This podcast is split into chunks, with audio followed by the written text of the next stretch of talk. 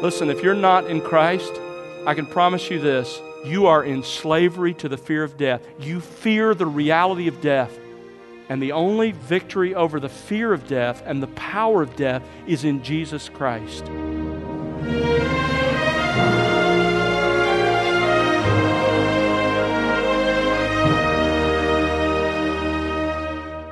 Welcome to The Word Unleashed with Tom Pennington. Tom is pastor teacher at Countryside Bible Church in Southlake, Texas. Hi, I'm Bill Wright. Today, Tom will continue his current series with part six of The True and Better Adam. If you are human, you were born in Adam. That's clear throughout all of Scripture. But the question that you need to examine today is this Are you still in Adam or are you in Christ? Which one is your representative? And if you're in Christ Jesus, have you begun to understand all that is yours in Him? Do you understand the abounding, remarkable grace of God? Is that what you live in? Do you live in the knowledge of the abundance of grace and the free gift that is yours? Keep those questions in mind as we join our teacher right now on The Word Unleashed. In Adam, we get the wage that we earned and that He earned for us. In Christ, we get the free gift that is completely undeserved. Now, look at how Paul describes what Christ has brought us by his representation in verse 15 the grace of God. Adam brought only God's judgment upon us, Christ brought grace. What is grace? I love that word. I hope you never get tired of that word. I hope you never get tired of thinking about that word, about hearing it, of hearing it defined. What is grace? Let me remind you grace is that attribute of God, that quality that permeates the person of God, that defines who He is. And this quality of grace is that in God which moves Him to find joy and delight in doing good to us, even though we deserve the worst from Him. He finds joy and delight in doing good to us when we deserve only the worst. That's what Christ has brought us. It was God's grace. And notice it was grace that was the motive behind verse 15 and the gift. In chapter 6, verse 23, it's called the gift of God. What is this free gift? Well, look down in verse 16. Notice there, the gift, whatever it is, results in our justification and our being declared right with God. But, but what is the gift itself? Well, that's defined for us in verse 17. It is the gift which is righteousness. Christian, do you understand? You have received so much more than just the forgiveness of your sins. You have received that, but you've received so much more.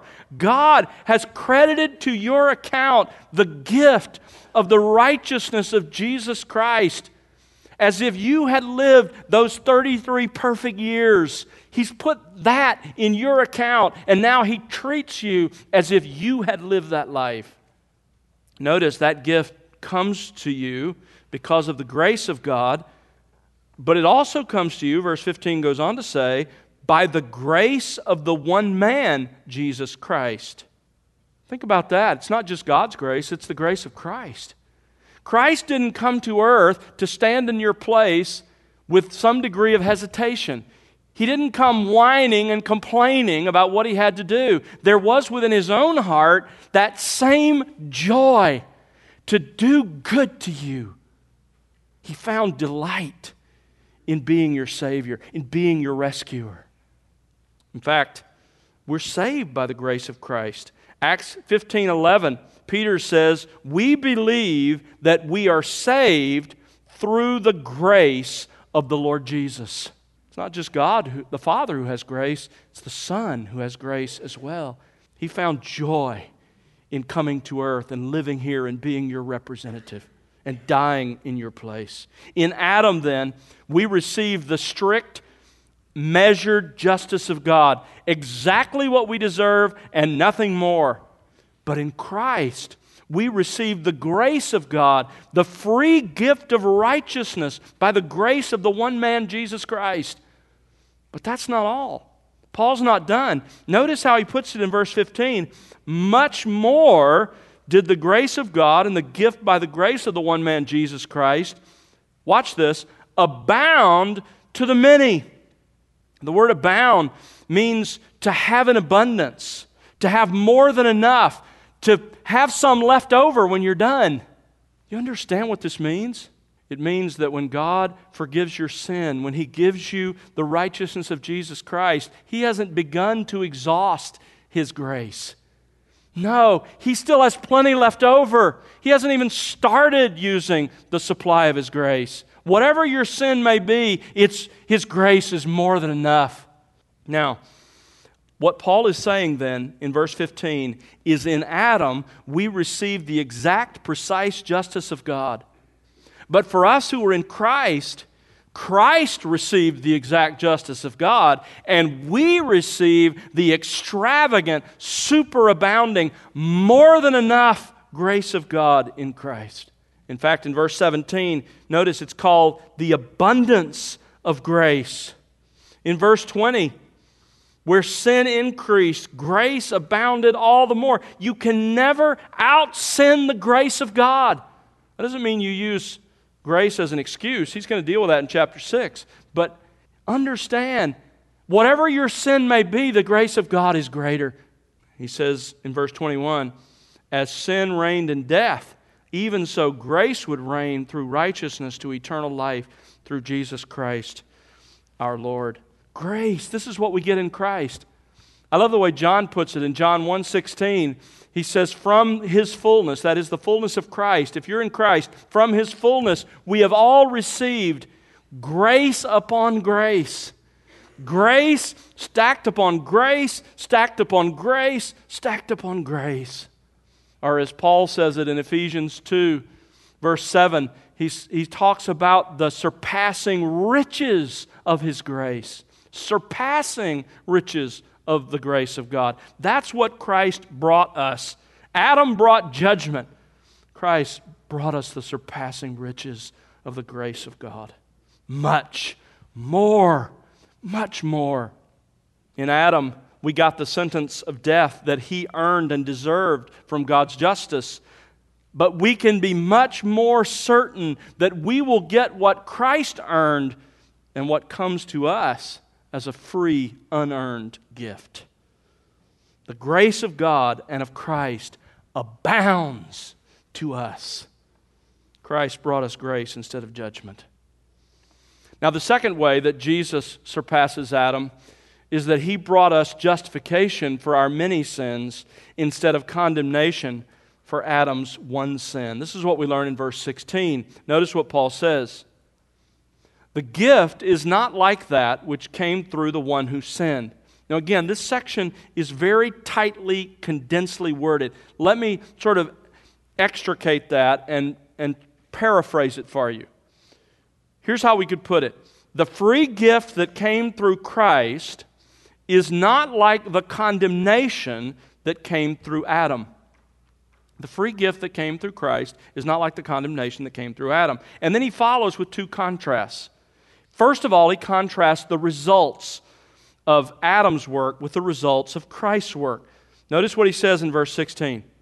For on the one hand, the judgment arose from one transgression, resulting in condemnation. From Adam's one sin arose judgment. That word judgment means a legal decision, it means God passed a verdict. And what was God's verdict? Well, resulting in condemnation. There was a verdict that resulted in condemnation. You recognize these words, they're legal words, they're taken from the courtroom. God's verdict about Adam's transgression was condemnation, which simply means God reached the legal verdict of guilty, guilty as charged. And Adam, therefore, was legally guilty and deserving of the sentence. What was the sentence God had passed? Death. Now, what that means, folks, is that everyone Adam represented, including you and including me, was found legally guilty before God and equally deserving of death. But the contrast. On the other hand, the free gift arose from many transgressions resulting in justification. Instead of sin and the legal decision of guilty, Christ brings us a free gift, the gift of his own righteousness. So his work results in justification instead of condemnation. Those are the contrasts. Condemnation, justification. Those are opposites. What is condemnation? A legal verdict of guilty. What is justification? A legal verdict of righteous. Adam earned us a verdict of guilty, Christ earned us a verdict of righteous. In Adam, we are guilty before God's law, we're deserving of death. In Christ, we are righteous. But that's not the only contrast here in verse 16. He also contrasts, did you see it? Adam's one sin versus the many sins we have committed. What's he, what's he saying? In response to Adam's one sin, God meted out exactly the justice that sin deserved to Adam and to us death. But Christ, when he came, he didn't come just to take care of the one sin of Adam that we're guilty of. That's not why he came. He came for that reason, but so much more. Jesus came to also take care, do you notice verse 16? The many transgressions. Whose are those? Yours and mine, all of us who would believe. Believer, do you see what he's saying? Jesus came not only to deal with your guilt imputed to you because of Adam's choices in your place in the garden, he came to deal with the many transgressions that is the story of your life and mine. Every sin Every sin without exception, every sinful thought, every sinful attitude, every sinful word, every sinful act, every sin you have ever committed, along with every sin you will ever commit, has been eternally erased from the divine record. It's gone. And today, as you sit here, you sit here without a single sin on your record in heaven, and you wear the righteousness of Jesus Christ. God never sees you apart from Christ, your representative, and you have received the reward of his righteousness and the benefit of his death. That's why in chapter 8, verse 1, Paul is going to say, There is therefore now no condemnation, no verdict of guilty for those who are in Christ Jesus. Adam committed one transgression and was judged, resulting in condemnation for him and all who were in him. But Christ overcame a flood of transgressions to extend the free gift of his righteousness, resulting in justification to all who are in him. I love the way one commentator, Cranfield, puts it. He says that one single misdeed of Adam's should be answered by judgment. This is perfectly understandable but that the accumulated sins and guilt of all the ages should be answered by God's free gift, this is the miracle of miracles, utterly beyond human comprehension. Much more, Christ surpasses Adam. He has brought us justification in exchange for our many sins instead of condemnation for Adam's one sin. Christ is better. He's better than Adam. Thirdly, he's better because he brought us life instead of death. Verse 17 For if by the transgression of the one, death reigned through the one. Paul here is summarizing what he's already taught us. You remember back in verse 12, through one man, sin entered into the world, and death through sin. And so death spread to all men. In verse 14, he says, Death reigned from Adam until Moses. Death reigned. He says it again in verse 17 death reigned through Adam. That's such a powerful description, isn't it, of life on this planet? Death reigns, it rules. It, death is like a mighty despot whose reign of terror is over every person who lives. ISIS can't hold a candle to the terror reign of death. It's over every person. Hebrews chapter 2, verses 14 and 15 puts it like this Therefore, since the children, that's us, share in flesh and blood, that is, those who believe in Christ, since we have flesh and blood, since we're fully human, Christ himself likewise also partook of the same, that is, of our humanity, that through death he might render powerless him who had the power of death, that is, the devil, and listen to this, might free those, this is us, who through fear of death were subject to slavery all their lives. Listen, if you're not in Christ, I can promise you this you are in slavery to the fear of death. You fear the reality of death. And the only victory over the fear of death and the power of death is in Jesus Christ. Death reigns.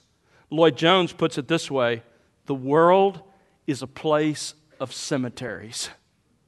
Death reigns. But again, notice the contrast in verse 17. For if by the transgression of the one death reigned through the one, much more those who receive the abundance of grace and of the gift of righteousness will reign in life through the one, Jesus Christ. Now, Paul here makes it clear that he's not teaching universalism, that every person is going to be saved. We didn't volunteer for Adam to represent us. You didn't, you didn't sign up for that. God appointed Adam as your representative, and mine as well. But it is only those who respond to God's grace in Christ in faith, who receive the free gift, who receive the benefit of what Christ did. You have to exercise faith, you have to receive the gift. Now, notice what we receive, verse 17 the abundance of grace. It's like he said back in verse 15 that abounding, superabounding grace of God in Christ. And verse 17 says, We receive the gift which is righteousness. You remember back in chapter 3, go back to chapter 3, verse 24. Paul put it this way He said, We are justified, we are declared right with God, we receive a right standing before God as a gift. Listen, justification is not a wage you earn, it is a gift you receive by His grace, and it's through the work of Christ on the cross, through the redemption which is in Christ Jesus. Now go back to chapter 5. Did you notice in verse 17 that Paul doesn't say what we expect him to say? What we expect him to say is if on the one hand he says death reigned in Adam, what do we expect him to say in Christ? If death reigned, life reigns, right? That's not what he says. That would have been amazing in and of itself, but God's grace is so much greater. What Paul actually says is that in Adam, death reigned, but in Christ, we reign in life. We reign. What in the world does that mean? We reign in life. Obviously, he, he wants to emphasize that Christ brought life, whereas Adam brought death. But what does it mean we will reign? Well, I mean, we reign in Christ now, right? Ephesians 2 4 says we are seated. We're already seated with Christ Experientially, we are seated with Christ in the heavenly places. We reign with Him. What does that mean? It means that for us, the slavery to sin and death and Satan and the world has been broken. We reign. We're not slaves anymore to those things. But it also means we will reign with Christ forever. We who were slaves to sin and death become kings let me show this to you. Turn to Revelation. I love the way Christ puts it in Revelation 3, verse 21. He's talking to the, the church in Laodicea, and he says in verse 21 He who overcomes. Now, in the context here, that's every believer. If you're a believer, you're an overcomer. He who overcomes, I will grant to him to sit down with me on my throne, as I also overcame and sat down with my Father on his throne. Christ is saying, You are going to reign with me. But if that isn't clear enough, go over to chapter 20. Chapter 20, verse 6. We read, Blessed and holy is the one who has a part in the first resurrection. That's the resurrection of the righteous. Over these the second death, that is eternal suffering in the lake of fire, as he explains it later in this chapter, over these, the second death has no power. But they, believers, that's us, will be priests of God and of Christ and will reign with him for a thousand years.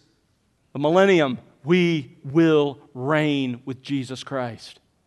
But it doesn't stop then. Go over to chapter 22, verse 5. We're now in the eternal state. We're, we're at the new heavens and the new earth. Verse 25 there will no longer be any night. And they will not have need of the light of a lamp or the light of the sun, because the Lord God will illumine them, and they will reign forever and ever. They'll never stop reigning with Jesus Christ. Amazing, amazing grace. Now go back to Romans 5. It's crucial that we remind ourselves again how these gifts become ours. Remember, righteousness is a gift, verse 17 of chapter 5. Justification is a gift, chapter 3, verse 24. Eternal life is a gift, chapter 6, verse 23. So, righteousness, justification, and life are all gifts, free gifts. How do those become ours? Notice the end of verse 17 through the one, Jesus Christ. You, you see what he's saying? He's saying, just as through the sin of Adam, you were condemned without any participation of yours. You didn't participate in any way in what Adam did, but you got the blame for it. In the same way, your only hope of salvation is found in the one man, Jesus Christ. If you would be saved from your sin and its penalty, it will be by the work of that one man, Jesus Christ, in your place, without any contribution from you. You say, How do I gain those gifts? It's a free gift you receive. But there is one catch. The catch is you can't take the free gift that's offered you in Christ unless you're willing first to give up your sin.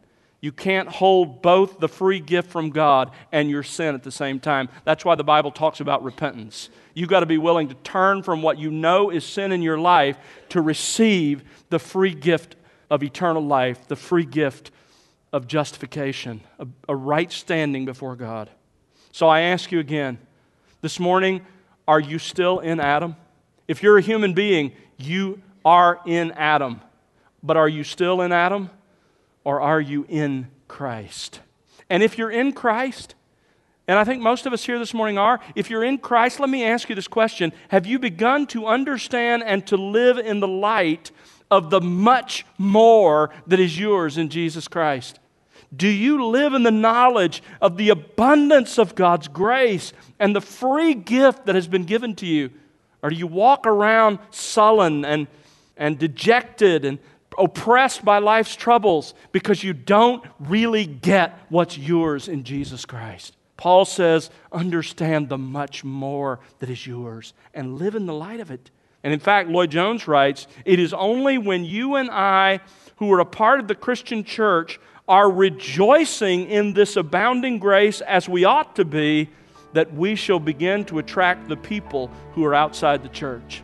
Listen, Christian, it's only as you really get what is yours in Jesus Christ and you begin to live in the light of it, and, and that joy just oozes out of you because of what you have. It's then that the gospel will become attractive to the people around you.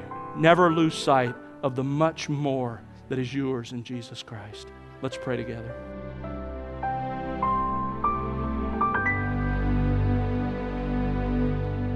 That's Tom Pennington here on The Word Unleashed with part six of The True and Better Adam. Join us again next time for part seven.